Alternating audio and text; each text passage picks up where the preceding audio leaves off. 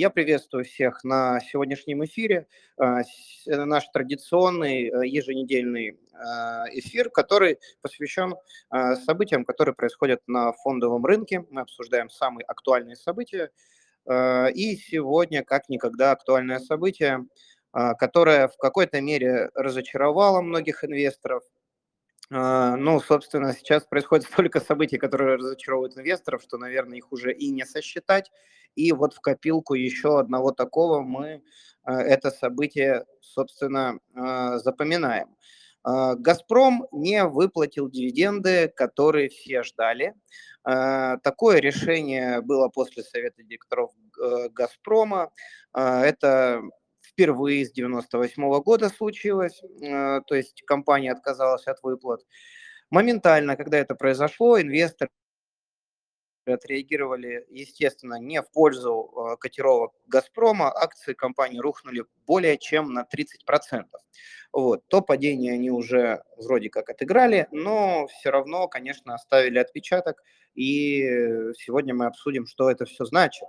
Э, что произошло, почему компания, которая э, все ждали, что будут дивиденды, закладывали это в свою стратегию, почему этого не случилось, мы обсудим с нашими экспертами и обсудим также Э, другие российские компании, которые отказались от выплат.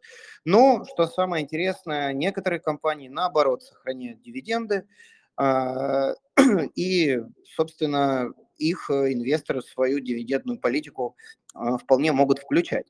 Вот. Но, опять же, э, с пометкой, что портфель приходится корректировать. Вот и о корректировке портфеля мы тоже сегодня поговорим. В общем, очень насыщенная тема, много что есть сказать, и поэтому тянуть я больше не буду. Единственное, я представлю наших спикеров. А, сегодня с нами Алексей Кокин, а, главный аналитик открытия инвестиций по нефтегазовому сектору. А, также с нами Сергей Хистанов, экономист, доцент РАНХИКС, советник генерального директора открытия инвестиций. И Андрей Гребенкин, личный брокер открытия инвестиций. Меня зовут Сергей Светоченко, я модератор эфира, представляю пресс-службу компании. Начнем, наверное, с темы, ну не наверное, начнем с темы, которая была заявлена. «Газпром» мечты не сбылись. А, вот то самое разочарование, да, а, невыплаченные дивиденды. Вопрос хотел бы адресовать а, для начала Алексею. В чем причина? Вот буквально коротко, почему «Газпром» принял такое решение и, собственно, как это отразилось на понимание инвесторов, что, собственно, с «Газпромом» э, будет дальше? Вот, наверное, такой вопрос. Ну, если в двух словах, то э, э, случилось, случилось то, что Госдума по инициативе Минфина приняла законопроект, сейчас тоже закон, о дополнительном НДПИ, который в общей сложности должен составить э, э, более триллиона рублей, 1,25 рублей, триллиона рублей за три месяца с сентября по ноябрь этого года. И, судя по всему, именно, именно это, этот дополнительный налог, который, в общем, по сути, выполняет, наверное, функцию э, налога на сверхприбыль, эм, грубо говоря, съел э, весь дивиденд. Он так по, э, наверное, случайности или, или не случайности, ну, практически равен о сумме объявленного, но не одобренного дивиденда. Ну, то есть напомню, что Совет директоров Газпрома рекомендовал дивиденды в, в полном соответствии с дивидендной политикой в размере 50% чистой прибыли по МСФО. Э, но затем собрание акционеров э, не э, утвердило эту рекомендацию. То есть между советом директоров и собранием акционеров за это время произошло некоторое большое изменение. Заключался оно именно в том, что в Думу был, были внесены поправки к налоговому кодексу, которые предусматривали именно выплату дополнительного НДПИ на газ – причем только компании «Газпром». А, тут надо еще заметить, что формулировки этого законопроекта были достаточно, ну, скажем, неоднозначными, так что до последнего момента, буквально до дня собрания акционеров, э, судя по всем комментариям там, в прессе, комментариям компании, дополнительные выплаты должны быть составить только 4,16 миллиардов э, а рублей. Оказалось, что они в три раза больше за каждый месяц из трех, и в сумме э, это будет уже 4,16 на 3. Соответственно, вы можете посчитать примерно 1,25 триллиона рублей. То есть, соответственно, все это стечение обстоятельств крайне неблагоприятные, но в первую очередь связанные с дополнительными фискальными требованиями. Дополнительными фискальными требованиями. То есть это не, эм, так скажем так, не изменение стратегии компании, а какой-то, скажем так, исходящий из новых приоритетов, а, судя по всему, в первую очередь, в первую очередь это изменение фискальной политики, эм, политики Минфина, наверное, правительства в целом по отношению к «Газпрому».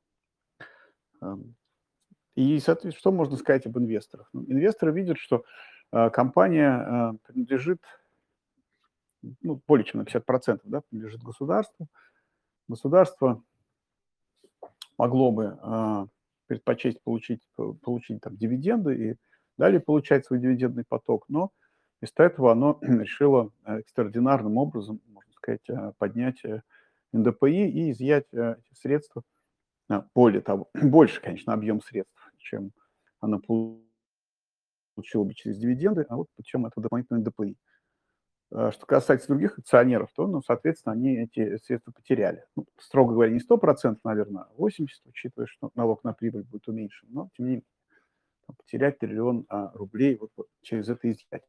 В принципе, здесь, конечно, нет ничего, а, скажем так, ничего, чтобы там, противоречил букве закона, как мне, как мне представляется, ничего такого нет, но, конечно, определенному духу, скажем так, э, политики в отношении акционерных обществ, в отношении торгуемых компаний, эм, здесь, безусловно, это противоречит. То есть можно сказать, что своего рода конфликт интересов, который всегда возникает, когда государство выступает в роли акционера, так сказать, внутренний конфликт интересов между государством как э, акционером, допустим, да, и государством как, скажем так, субъектом там, фискальной политики, он э, довольно-таки ярко здесь проявил.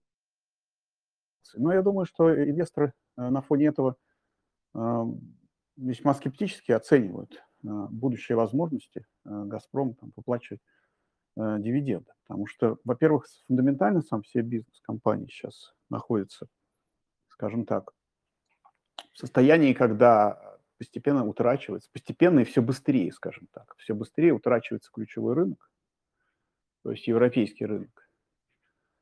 И определенные надежды мы действительно возлагали на то, что высокие цены и э, высокие денежные потоки за счет этого позволят э, выплатить дивиденды и за 2021 и за 2022 год достаточно высокие.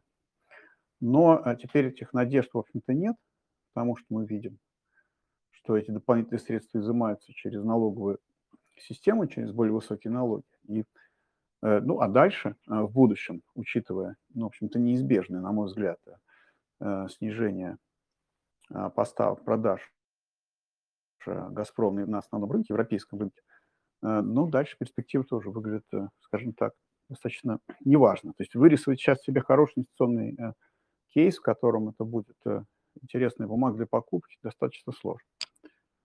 Вот. И, опять же, это связано вот э, с позицией государства. Ну, наверное, в двух словах это все. Алексей, спасибо. А, и, наверное, к Сергею вопрос. Э, насколько это может быть критичным для «Газпрома» сложившаяся ситуация? А, есть ли тут позитивные моменты или вообще можно ли найти здесь позитивные моменты? Или все-таки ситуация, скажем так, тучи над компанией сгущаются? Ну, я бы добавил э, к сказанному э, еще несколько деталей, которые тоже, скорее всего, повлияли на это решение, может быть, даже послужили причиной. А, во-первых, несмотря на Э, то, что вот предыдущие почти 10 лет э, доля «Газпрома» на газовом рынке Европы росла, и за прошедшие 10 лет выросла примерно на 10%. То есть э, истощение традиционных европейских месторождений, особенно это касается Гронингена, э, привело к тому, что значительная часть собственной добычи была замещена, соответственно, газом «Газпрома». Э, несмотря на одно время довольно существенные проблемы с транзитом, последние годы как бы эта проблема ушла, и действительно многие закладывали э, идею о том, что э, доль и доля на европейском рынке, соответственно, объем продаж будет там, поступательно расти, вне зависимости от перипетий судьбы там, Северного потока-2, предыдущая динамика была достаточно хорошей. Э, за очень короткое время, буквально несколько несколько месяцев «Газпром» потерял весь свой прирост доли на европейском рынке, который был раньше. Э, тенденция к снижению поставок э, сохраняется. И э, самое главное обстоятельство, которое делает для «Газпрома» обстановку несколько более сложной, чем, допустим, для сопоставимых по масштабу нефтяных компаний это э, трудности с предстоящей переориентацией для поставок э, на другие рынки. Потому что э, для нефтяных компаний, даже вот в рамках существующей базовой инфраструктуры, поставка на другой рынок – это, ну, по сути, некоторое увеличение затрат на аренду танкерного флота, поскольку, в принципе, загруженные даже вот в тех в портах в западной части страны суда вполне могут, там, ну, пусть, пусть немножко медленнее, чем при более коротком плече доставки там, в Европу, достичь азиатских потребителей. Для газа это намного сложнее. Вот э, та существующая трубопроводная инфраструктура, которая уже есть для поставок Китая, она радикально уступает по мощности возможностям э, поставок, э, поставок газа в Европу. Соответственно, все проекты, связанные с сжижением газа, с одной стороны, капиталоемкий, длительный, с другой стороны, там почти стопроцентная зависимость от импортных комплектующих. Забавно, на сегодняшний день существует аж одна линия по сжижению газа отечественного производства достаточно небольшой мощности, поэтому вот «Газпрому» придется прилагать, наверное, недюжинные усилия, по переориентации своих поставок с традиционного рынка, на котором он присутствовал там, без малого 50 лет и занимал очень сильные позиции, ну, на какие-то другие рынки, причем эти другие рынки еще предстоит найти, создать транспортную инфраструктуру. И, соответственно, вот такое решение со стороны государства, по сути, это что? Это э, с точки зрения государства, это э, государство путем вот этого вот э, увеличение НДПИ, забрала ту прибыль, э, себе не, не часть прибыли, которую оно получило бы в виде дивидендов, 50 с небольшим процентов, а всю. Но понятно, что с учетом статуса компании, в случае, если компании потребуются средства, а этого полностью исключить нельзя, государство окажет помощь. Поэтому это фактически вот такая вот аккумуляция средств, для того, чтобы помочь компании в тот период, когда эта помощь потребуется. Потому что сейчас наблюдается несколько парадоксальная ситуация.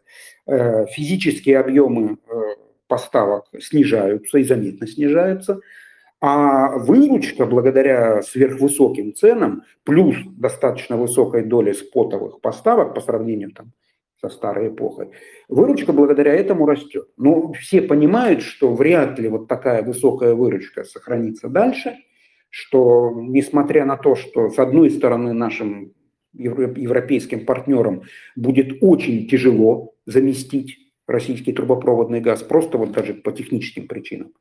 Потому что трубопроводная инфраструктура там 70-х годов развивалась вот строго определенным образом. И с одной стороны, у многих стран отсутствуют просто физические терминалы по приему жиженного природного газа, отсутствует часть трубопроводов интерконнекторов, которые позволь, позволяют подать э, газ этот потребителям. Поэтому я надеюсь, что быстро сократить потребление российского газа Европе не удастся. Вот э, лозунги произнесены, часть стран сократила, но вот особенно страны Восточной, Центральной Европы, бывшие соцстраны, которые привязаны к еще советским трубопроводам и не имеют при этом выхода к морю, вот они, скорее всего, не смогут быстро заместить. И, ну, как это часто бывает, там, поставили какие-то одни строгие строки, когда явно станет понятно, что не получается, строки сдвинут, поэтому, скорее всего, там это как минимум на год-два сдвинется. Но вместе с тем э, сомнений в том, что, по крайней мере, серьезные усилия по снижению потребления российского газа будут, нет. А это означает, что морально нужно быть готовым к тому, что будут снижаться объемы, и понятно, что рано или поздно падение объемов, э, скажем так, окажется более значимым, чем довольно высокие цены. И вот тогда те средства, которые изъяты сейчас э, государством, скорее всего, очень пригодятся для оказания какой-то оперативной помощи. Поэтому, с одной стороны, конечно, с точки зрения инвесторов решение не радует, но с другой стороны, важно понимать, что оно является вынужденным и в значительной степени как бы, э, рациональным. Хотя, еще раз повторюсь, это, конечно, очень не радует инвесторов. Э, нефтяным компаниям чуть проще, хотя их тоже ждут свои сложности впереди. И э, еще одно важное замечание, что философски, философские инвесторы покупали бумаги из двух таких глобальных философских соображений. Это либо ожидая рост стоимости бумаги, либо ожидая, соответственно, выплаты дивидендов. Вот сейчас, скорее всего, инвесторам придется хорошенько пересматривать многие так называемые дивидендные стратегии, э, потому что вот, вот это решение скорее всего, послужит, послужит определенным примером для других компаний. И ну, вообще надо было просто взвесить, э, взвесить все характеристики так называемых дивидендных портфелей. Вот, наверное, что хотел сказать. Сергей, спасибо. И Андрею есть что добавить по «Газпрому», по вот этой сложившейся ситуации непростой? А, да, коллеги, добрый вечер. А, уважаемые слушатели, также приветствую вас. А, хотелось бы добавить э, к дополнению коллегам, вот, э, в принципе, они очень широко развернули а, причины, почему у нас э, произошло падение акций, ну и в том числе решение со стороны, так скажем, нашего а, мажоритарного акционера в виде государства. Вот. Но можно еще здесь уточнить э, момент, почему именно они проголосовали против выплаты. То есть э, Совет директоров рекомендовал вроде бы выплату, а собрание акционеров в виде мажоритарного акционера а, в виде государства а, проголосовали против. Это, возможно, дополнительный фактор, который сейчас влияет на многие компании. Это невозможность э, дивиденды получить а, тем держателям бумаг, которые купили их за иностранную валюту, или другими словами депозитарные расписки, которые торговались на Лондоне.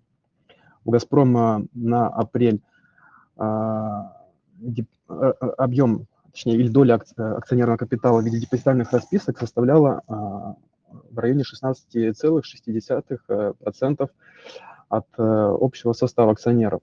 Вот, соответственно, все дивиденды, которые уходят данным держателям бумаг, они уходят в иностранный банк. Затем иностранный банк их э, перенаправляет в Евроклир, и Евроклир уже потом распределяет между э, всеми держателями.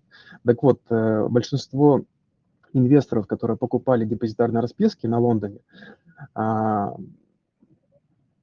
купив эти бумаги, хранение происходило а, через НРД. То есть в России у многих инвесторов, в том числе у наших клиентов, а, большой объем депозитарных расписок находится в НРД. А Евроклир с НРД сейчас э, временно не коммуницируют, то есть нет возможности участвовать в корпоративных действиях, получать дивиденды и купоны.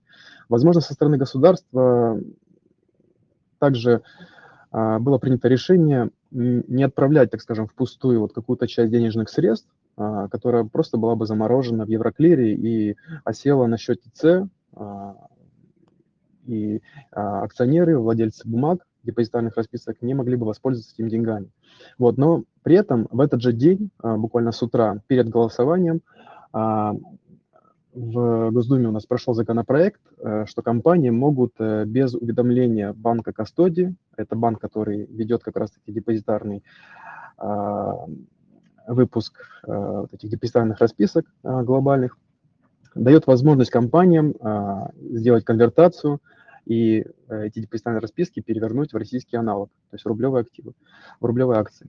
Вот, я думаю, что по реализации вот этой истории, по конвертации, как только вот эти все бумаги будут конвертированы и зачислены российским инвесторам на счета, а Газпром, а, возможно, да, то есть есть такая гипотеза, что Газпром может а, также собрать совет директоров внеочередной и а, объявить, например, спецдивиденд, как вариант.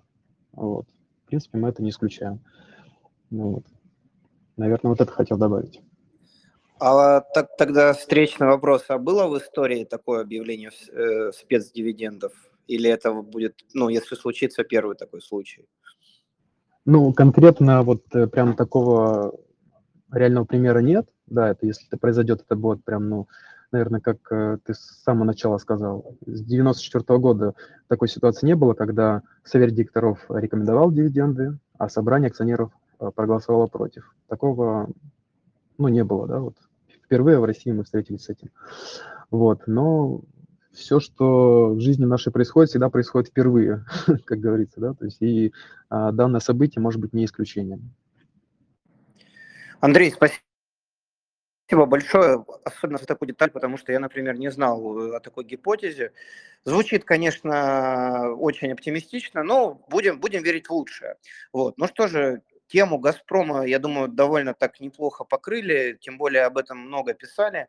Вот, э, все вопросы я думаю, закрыли. Единственное скажу, что если у нас в конце эфира останется минут 5-10 на вопросы, то мы обязательно подключим слушателей. Вот. И если у вас вдруг остались вопросы конкретно по «Газпрому», то мы, наши спикеры, на них ответим.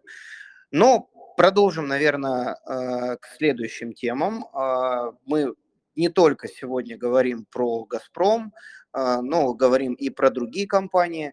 А, Наверное, э, вопрос э, мой следующий. А, вот можно описать э, какой-то такой список основных компаний, которые отказались от выплат, и буквально пройтись еще по там, самым крупным. Я знаю точно, что Аэрофлот отказался. Вот давайте их обсудим, тоже интересно.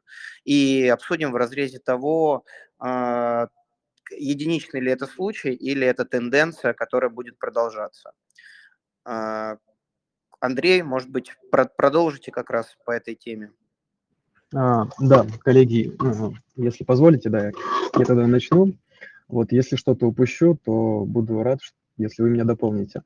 Вот, что касается Аэрофлота, если мы про него начали говорить, то давайте да, продолжим. А, ну, тут в первую очередь э, менеджмент компании отказался от выплаты дивидендов э, по одной простой причине, потому что у компании, а, я бы так сказал, не самое лучшее время для того, чтобы награждать э, дивидендами выплатами своих акционеров, потому что у самой компании наблюдаются сложности в плане ликвидности и а, возможности а, дальнейшего развития. Тут недавно буквально они провели доп. эмиссию, государство выкупила полностью весь этот объем SPO, так называемого, вот, для того, чтобы компания могла реализовывать свои основные функции, то есть авиаперевозки и обслуживание авиапарка. Вот, это что касается Аэрофлота. А, продолжая тему с «Газпромом», а, ну и вот к Аэрофлоту, если вернемся, да, то есть это, вероятнее всего дивидендов в этом году у нас э, точно не будет.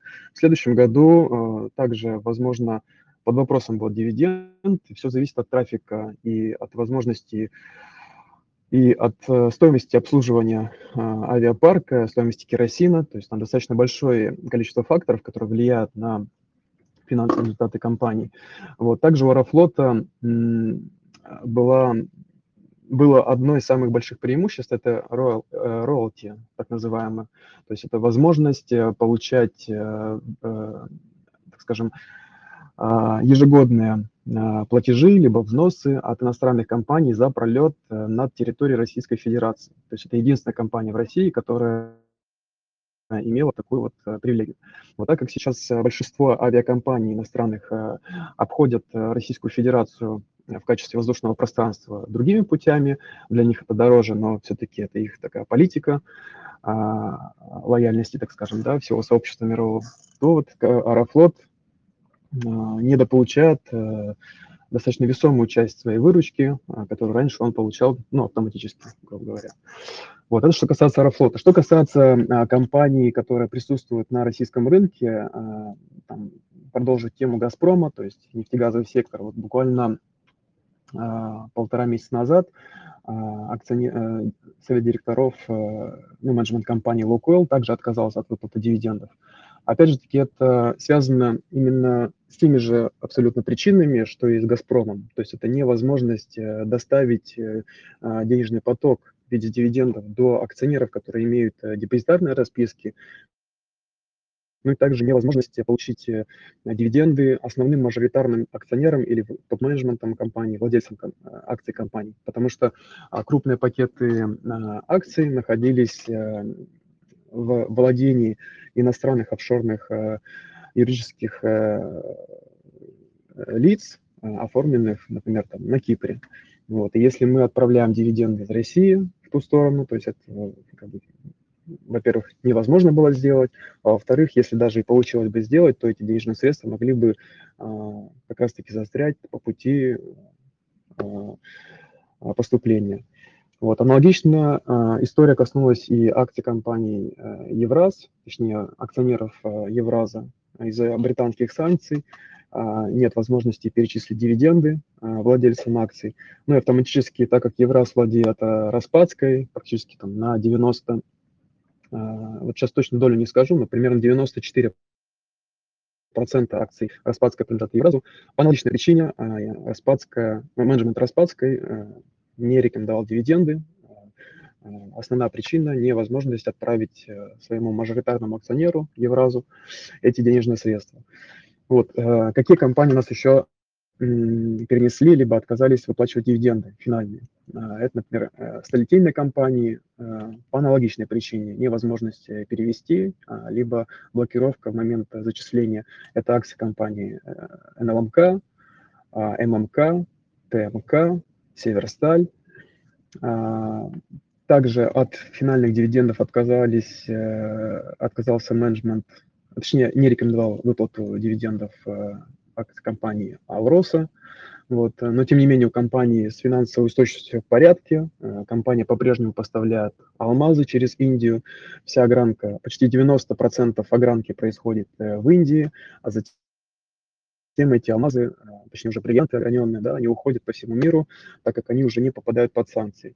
Вот. И я более чем уверен, что Алроса перешла на альтернативные валюты. Если раньше это были а, поставки и продажи продукции в а, долларах, э, ну, преимущественно в долларах, и какая-то часть была в евро, то сейчас это, ну, вероятнее всего, а, юань, либо какие-то другие альтернативные валюты, которые сейчас э, позволяют компании осуществлять продажи. Вот, поэтому мы ждем финансовых результатов по компании по истечению года, и очень высокая вероятность, что в следующем году компания также может выплатить как а, дивиденд нераспределенный, а, частично нераспределенный за текущий год, а также и за, по финансовым результатам за четвертый квартал и за первый квартал следующего года. Из таких вот э, громких компаний, какую хотелось бы отметить, ну, наверное, это основные компании. Вот э, если коллеги, ну, а вот еще а, банковский сектор, да, все мы а, видели, все а, понимаем, что у банковского сектора на текущий момент ситуация улучшилась, но в момент э, начала спецоперации у банковского сектора а, наблюдались а, очень большие проблемы с точки зрения именно возможности а, обеспечить достаточности, ну, уровень достаточности капитала, поддерживать его на определенном уровне. В связи с этим Центральный банк отменил, э, скажем, аудит э, всего финансового сектора и дал возможность э, банкам править свой капитал и не публиковать отчетность. А, вот в связи с этим и Сбербанк, и ВТБ, как основные банки в нашей стране, они отказались от финальных выплат за текущий год, хотя по Сбербанку мы прогнозировали 27 рублей дивиденд в этом году, по акциям ВТБ коллеги могут поправить. Э, сейчас, секунду. По акциям ВТБ чтобы не соврать, проверю. Ожидаемый дивиденд, э, по крайней мере, который мы закладывали, был в районе двух, э, от полутора до двух копеек. Э, точнее, а, от полутора до, до двух десятитысячных. Вот, то есть предполагалась дивидендная доходность более 12%. Вот. Но также ВТБ, ну, по понятным причинам, не будет выплачивать эти дивиденды. Это все уйдет э, в пополнение капитала банка вот, и наращивание резервов. А что касается Сбербанка, э, у, у всех государственных банков, у Сбера и ВТБ, э, на балансе банков находилось большое количество облигаций федерального займа. Э, причем очень интересный такой момент, что все наши государственные банки при аукционах Минфина скупали вот эти дальние серии облигаций более 10 лет в очень больших объемах. Вот, и по предварительным оценкам у Сбера, например, там скопилось э, порядка 2,5 триллионов а, только вот этих облигаций. И при понятной коррекции а, долгового рынка ставку у нас подняли до 20%, облигации упали почти на 50%, а, процентов в этот момент а, у всех капитал поехал. Да? Вот сейчас ставка у нас вернулась в район 9,5%, ОФЗ у нас а, дальние торгуются в районе, в районе 9 9%, да, и, соответственно, вот эти все дальние облигации, они вернулись на тот уровень а, начала спецоперации, и, соответственно, они уже не влияют на останку именно капитала банка. Вот, э, соответственно, это не убыток, так, так называемый, бумажный. Поэтому, возможно, по окончанию года, как только наши банки, в первую очередь Сбербанк, начнут публиковать э, финансовую отчетность, мы можем увидеть очень большой сюрприз и очень а, красивые цифры, что может спровоцировать а, только аппетит у инвесторов к риску в банковском секторе, но и также мы можем рассчитывать и на дивиденды, которые по аналогии с 2021 годом а, Сбербанк может выплатить чуть позже. Да, то есть вполне вероятна такая история. Вот у меня все, коллеги могут добавить. Наверное, стоило, э, да, наверное, стоило упомянуть еще ТГК-1. Это, как вы знаете, внучка Газпрома входит в Газпром Энергохолдинг. Там э, дивиденды тоже не были одобрены собранием акционеров. Это буквально вчера произошло. Это связано с, ну, вероятно, по нашим предположениям, связано с тем, что Фортом крупный акционер, и до его выхода из капитала, может быть, э, не будет этого, этой выплаты но в целом, скорее наши мои коллеги, которые занимаются энергетикой, это Алексей Павлов, который занимается энергетикой, это одна из его э, идей, которую он сохраняет, э, несмотря на, несмотря на то, то, что выглядит сейчас отсрочкой выплаты дивидендов э, по ТГК-1. Если же брать мой, мой так сказать, нефтегазовый сектор, то что два действительно гиганта отказались пока от выплаты дивидендов, но для Лукойла скорее отсрочка, действительно, до решения вопроса, расшивки вопроса с э, АДР, АДРами, поскольку 30% это самая, наверное, высокая доля а, в секторе АДР. А, ну, Газпром мы уже Газпром судили, но в других компаниях даже при высоких, высокой доле АДР, АДР или там GDR, Татнефть, Инноватек, тем не менее, дивиденды были одобрены. Э, возможно, это связано с тем, что программа, э, расписок э, у этих компаний по решению правительственной комиссии могут еще ну, функционировать там, в течение как минимум года. То есть они не, не отменяются. Эм, но и надо сказать, что вот Роснефть и ее дочка Башнефть тоже благополучно все выплатили, как полагается по дивидендной политике. По контрасту в значительной степени с Газпромом.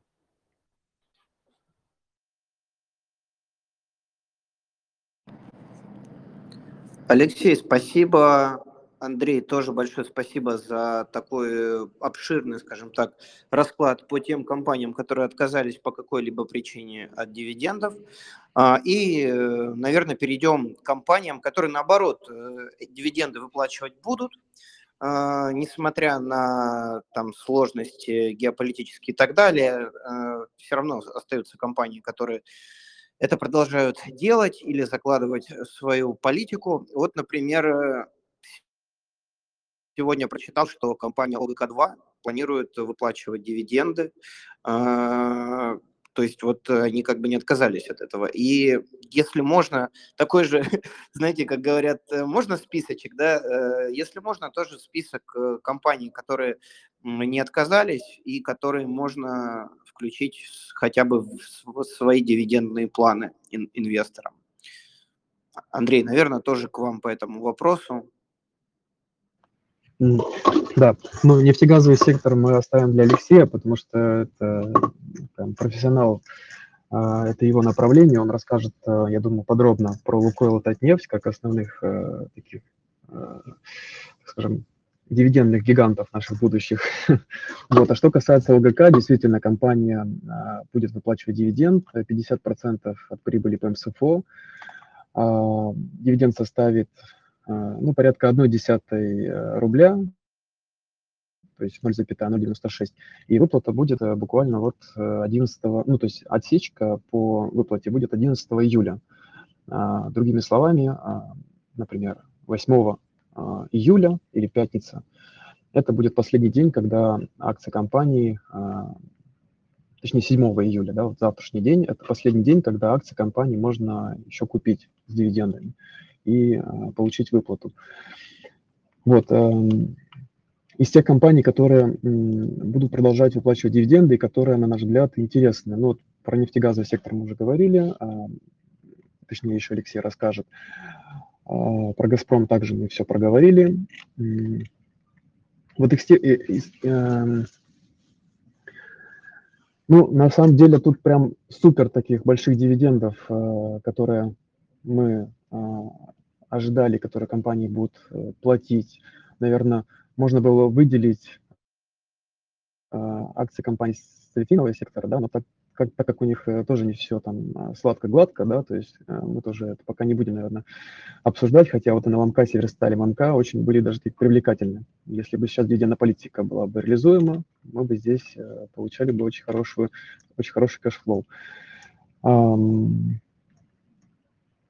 на наш взгляд, э, акции компании ФосАгро могут э, быть интересной такой дивидендной историей, помимо того, что цены на удобрения, которые крайне необходимы а, европейским странам, куда достаточно большое количество своей продукции экспортирует компания, а, вот.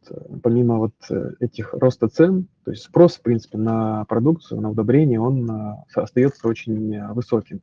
И как раз сейчас вот э, такой период летний, да, когда, ну, он весенний-летний такой период, да, когда удобрения пользуются спросом, и компания, можно сказать, пожинает свои самые там, лучшие месяца в году. Вот. И мы ждем, что у данной компании могут быть также а, предложены к выплате дивиденды, хотя вот сейчас проверю, может быть, они уже и объявили их. Секунду. А, нет, нет информации, значит, они либо совет директоров еще не был, либо они их могут также перенести а, по причинам, может быть, также депозитарных расписок. Вот. Но, тем не менее, вот э, по акциям Фосагра мы ждем выплату в размере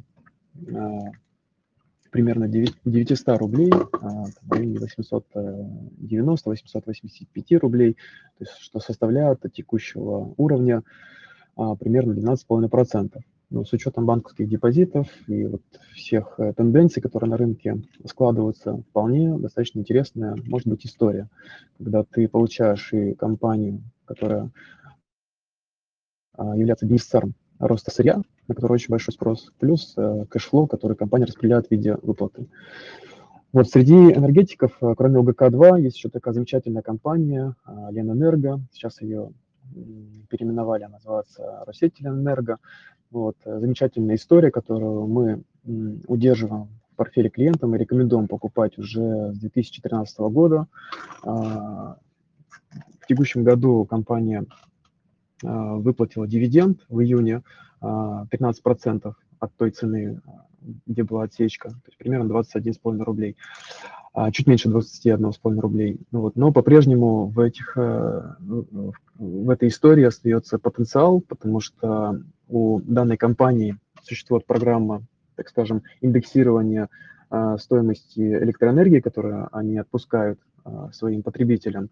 Она из года в год э, постепенно прибавляет, что влечет за собой базу дивидендов для выплаты именно по привилегированным бумагам. То есть обыкновенная акция у них отдельная история, по привилегированным бумагам по уставу прописано, что а устав это, можно сказать, как главный такой документ, в уставе прописано, что компания выплачивает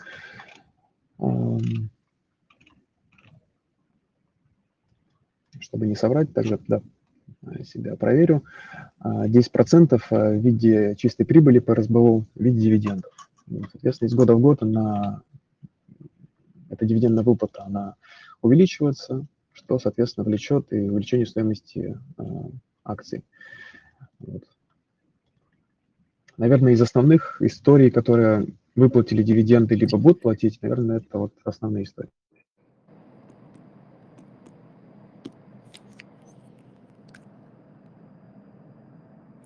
Андрей, спасибо, спасибо большое. И как раз по нефтегазовому сектору, Алексей, э, добавите? Да, я, я быстро добавлю. Во-первых, мы все-таки ожидаем, что Лукойл заплатит э, там, 532 э, рубля, оставшихся за половину 2021 года. Это где-то решение мы ожидаем ближе к концу года. Во-вторых, Татнефть выплатила ну, собрали акционеров, я принял решение, там через несколько дней будет отсечка, если я правильно помню. А, и, соответственно, здесь мы сохраняем мнение, что при, а, при высоких ценах на нефть, относительно высоких, скажем, порядка 110 долларов по бренду за этот год, и при небольшом ослаблении рубля, в принципе, компания сможет удержаться по результатам финансовым достаточно близко к 2021 году, и поэтому повторение там дивидендов в 42,6 э, рубля на акцию прошлого года вполне реалистично еще через год. Но опять же повторяю, что э, случай э, нефтяных компаний э, отличается от случая «Газпрома», сколько у них гораздо больше гибкости в реализации э, товаров, э, переориентации на другие рынки. И среди нефтяных компаний у мелких, в общем-то, ну, не совсем, неправильно сказал, не мелких, но не самых крупных, компаний больше преимуществ именно из-за размера. Может быть, вот от нефти здесь э, чуть больше возможностей э, быстро ориентироваться, чем, скажем, там у гигантов, типа Роснефти, Лукойл. Соответственно, по Татнефти мы сохраняем наш, наши ожидания по дивидендам на следующий год примерно на уровне этого года. Кроме того, обратил бы внимание, что э, «Газпром» нефти благополучно выплатила благополучно утвердила да, и выплатит свой дивиденд. В сумме это 55 рублей за год 2021. А, Я думаю, что такого же плана дивиденд вполне возможно по итогам 2022 года. Опять же, логика здесь довольно простая.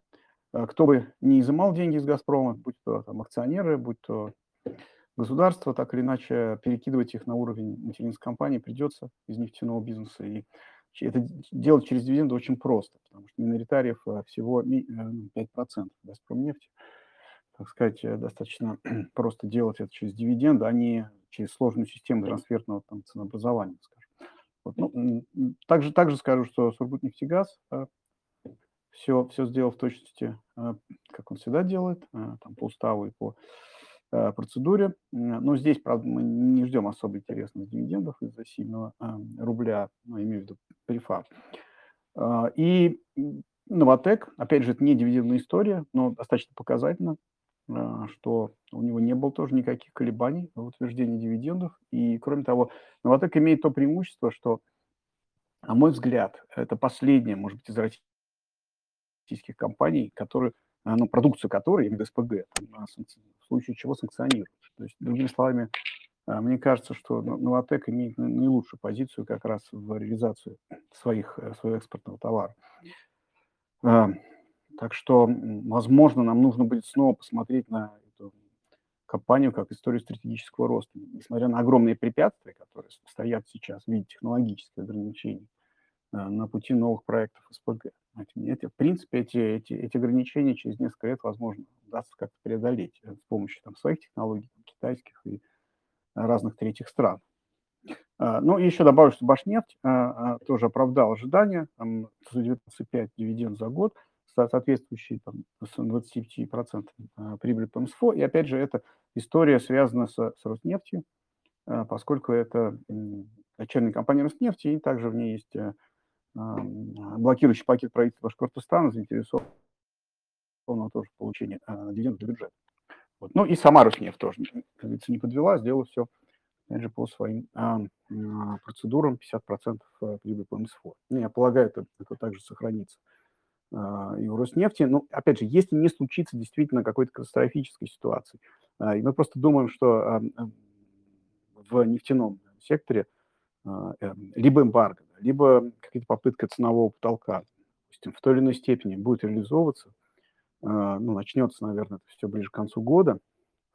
И, конечно, негативное влияние на российские компании определенное все-таки будет. А, если, если смотреть на то, как происходит сейчас да, э, сбыт да, российских компаний, то мы видим, что в июне добыча нефти почти, при, почти вернулась на уровень э, января-февраля.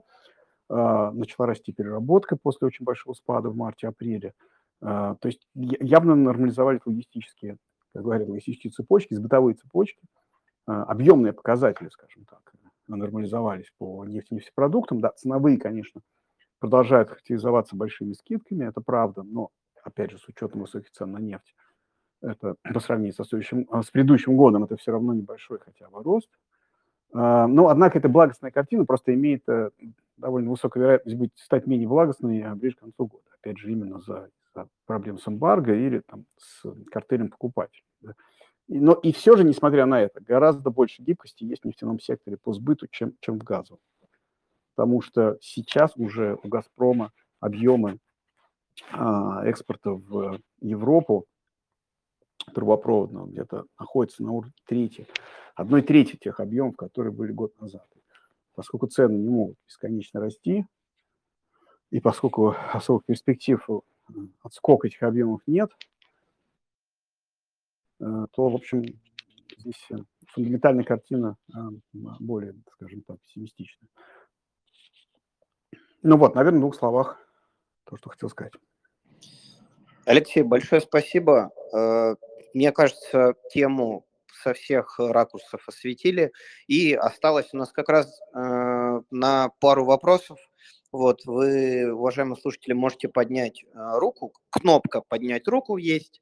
Можно ее нажать, и э, мы добавим вас в спикера, вы сможете задать вопрос. Вот, у нас сегодня прекрасный состав э, спикеров. Есть и личный брокер, и главный аналитик по нефтегазовому сектору, и Сергей Хистанов, экономист. Поэтому так, я вижу, человек поднял руку. Давайте попробуем добавить. Дмитрий, добавили вас. Можете включить микрофон и задать вопрос. Так, Дмитрий, Дмитрия добавил, но микрофон пока, пока вас не слышно. А, давайте еще буквально минутку посмотрим, есть ли у нас вопросы. Сергей, если ты позволишь, да. я бы хотел э, также пару слов. Ну, я уверен, что для а, участников сегодняшнего нашего такого интерактивного вебинара а, интересно, что делают, э, скажем, управляющие и консультирующие клиентов э, специалисты да, на рынке. Что мы делали, например, какие бумаги мы а, выделяем для портфеля. Да, да, супер, да, давайте, конечно, давайте. Я думаю, это будет интересно. То есть у нас одна из лучших команд аналитиков э, в России, наверное, я бы сказал, бы лучшая. Вот. Э, если мы говорим про статистику наших инвестиционных идей, то она э, показывает достаточно, достаточно высокие результаты уже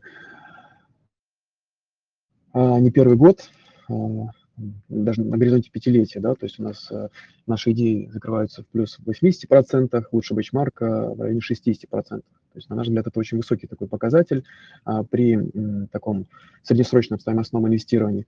Вот, это так, отступ, да, то, что у нас действительно очень качественная аналитика. А что касается конкретных портфелей, вот э, с клиентами, с которыми мы работаем, а, какие мы делали операции. Вот э, буквально перед началом ослабления рубля мы с клиентами обсуждали как раз истории а, вот, Алроса, про который мы сегодня а, вели диалог такой короткий, то, что у компании в целом в финансовом состоянии все в порядке, компания по-прежнему продает свою продукцию, отказалась от продажи своей продукции Гухрану, это такой фонд у нас в России существует. В принципе, когда дела у компании идут совсем плохо, да, то есть они, в принципе, могут включиться и выкупить часть продукции для того, чтобы потом чуть позже эту перепродать продукцию. Вот. Соответственно, мы рассматривали Алросу, добавляли ее в портфель. Мы рассматривали уже под ослабление рубля рассматривали акции компании Полюс, так как мы считаем, что у компании а, это одна из самых а, таких эффективных компаний в мире, а, одна из самых низких а, себестоимости производства, полной себестоимости производства золота. А, ну и также покупатели всей практически продукции это внутренние институты, в первую очередь это Центральный банк, ну и также банки российские. А вот, соответственно, это дает возможность компании быть финансово устойчивой, ну и также при этом выплачивать дивиденды. Но вот пока в этом году они по дивидендам так они решения свои не приняли. Возможно, мы увидим в ближайшем будущем. Хоть и дивиденд доходность не самая высокая, но это как альтернатива отыгрывания, а, так скажем, геополитических рисков через золото, через компанию. Вот. Как вариант. А также мы с клиентами доверяли «Газпром», а, так как мы считаем, что данная цена компании является уникальной и ну, на текущий момент, наверное, не обоснованно занижена.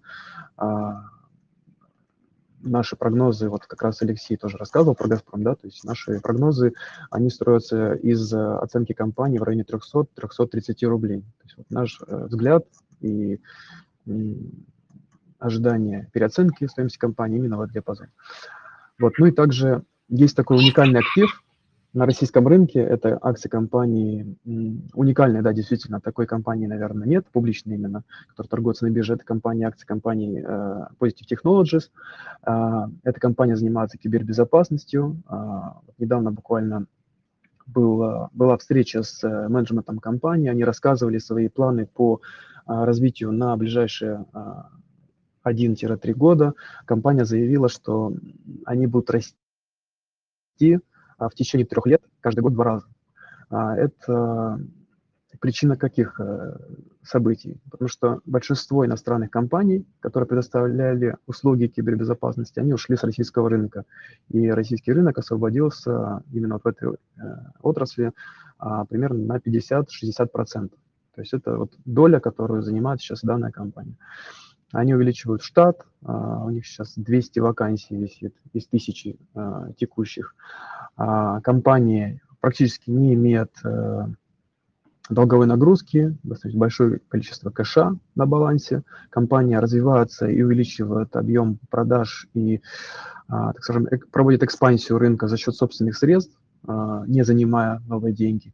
Ну и также вот как один из позитивных моментов – это выход э, на биржу путем прямого листинга без IPO, то есть без какой-то предварительной подписки. Они просто предоставили акции компании своим а, сотрудникам или менеджменту компании. И вот все, что сейчас торгуется на бирже, примерно 6-7%, и флот, это вот а, акции, которые можно купить а, у кого-то. Да, то есть все остальное находится в собственности а, владельцев данной компании.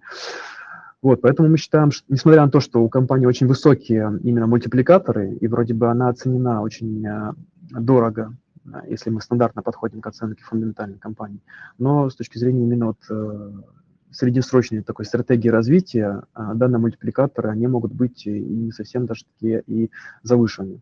Вот, поэтому мы считаем, что эта история тоже имеет место быть в портфеле. А, долю мы а, данной бумаги выделили долю для данной бумаги в размере 5% для того, чтобы первоначально зайти в эту историю. Ну, если вот финансовая отчетность э, будет подтверждать наши ожидания, мы эту долю будем доводить э, до 10% портфеле. Вот. Ну, также мы а, частично закачали самолет э, перед вот этим вот э, ростом, перед отчетностью, которую компания опубликовала. Также замечательная история э, при снижении ставки, при доступности ипотеки. Э, объем продаж, которые они запланировали, они, наверное, даже и превысят. Вот. Э, да, докупали Лукойл. Вот, опять же таки, к Алексею, если вернуться, замечательная история. А, у компании достаточно большое количество денежных средств на балансе. Компания реализует байбек, выкупает акции, э, свои же акции с рынка. Вот. Поэтому здесь такая двойная поддержка. И будущие дивиденды, которые компания может выплатить, и выкуп акций с, со стороны самой, самого предприятия. Вот это, наверное, основные бумаги, которые мы на, на, на текущей и середине прошлой недели рассматривали с клиентами для добавления в портфель.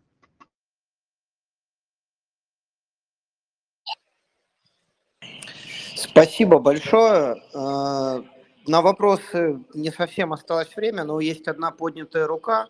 А, добавлю слушателя, если получится, то а, задавайте, пожалуйста, ваш вопрос. Лариса, вот я вас добавил в спикеры. Можете включить микрофон и попробуем вас подключить. Вот. Так, также есть еще Кирилл. Кто, кто первый успеет задать вопрос, тот задаст, как говорится. Вот. А, можно Кирилл? задать вопрос? Так, да, да, можно. А, представьтесь, пожалуйста, и вопрос. Ага, Максим, ну кратко тогда. А как говорится, в комодити э, лекарства от высоких цен это высокие цены, а до того момента а, может быть такая ситуация, что все в НДПИ будет через апсайт по нашим добытчикам и транснефть в том числе. А, хотелось бы услышать мнение по этому поводу. Спасибо. Спасибо за вопрос. А почему, почему транснефть вы назвали? Я думаю, что нет. Транснефть тут ни при чем. А, а, она, скорее всего, будет, э, эм, скажем так, э, выплачивать в соответствии с своей дивидендной политикой. Просто там, проблем транснефть другого характера. Вероятно, снижение объемов прокачки, если, если будет снижаться добыча. И, э, скажем так, сравнительно невысокий рост тарифов. А что касается Нет. нефтяников... Транснефть, она как бы закучивает просто. Да. Угу. А что касается нефтяников, то есть э, вопрос в том, будет ли для них такая же история а, с изъятием. Ну, на самом деле, это вопрос высоко, скажем так, высоко политизированный политически.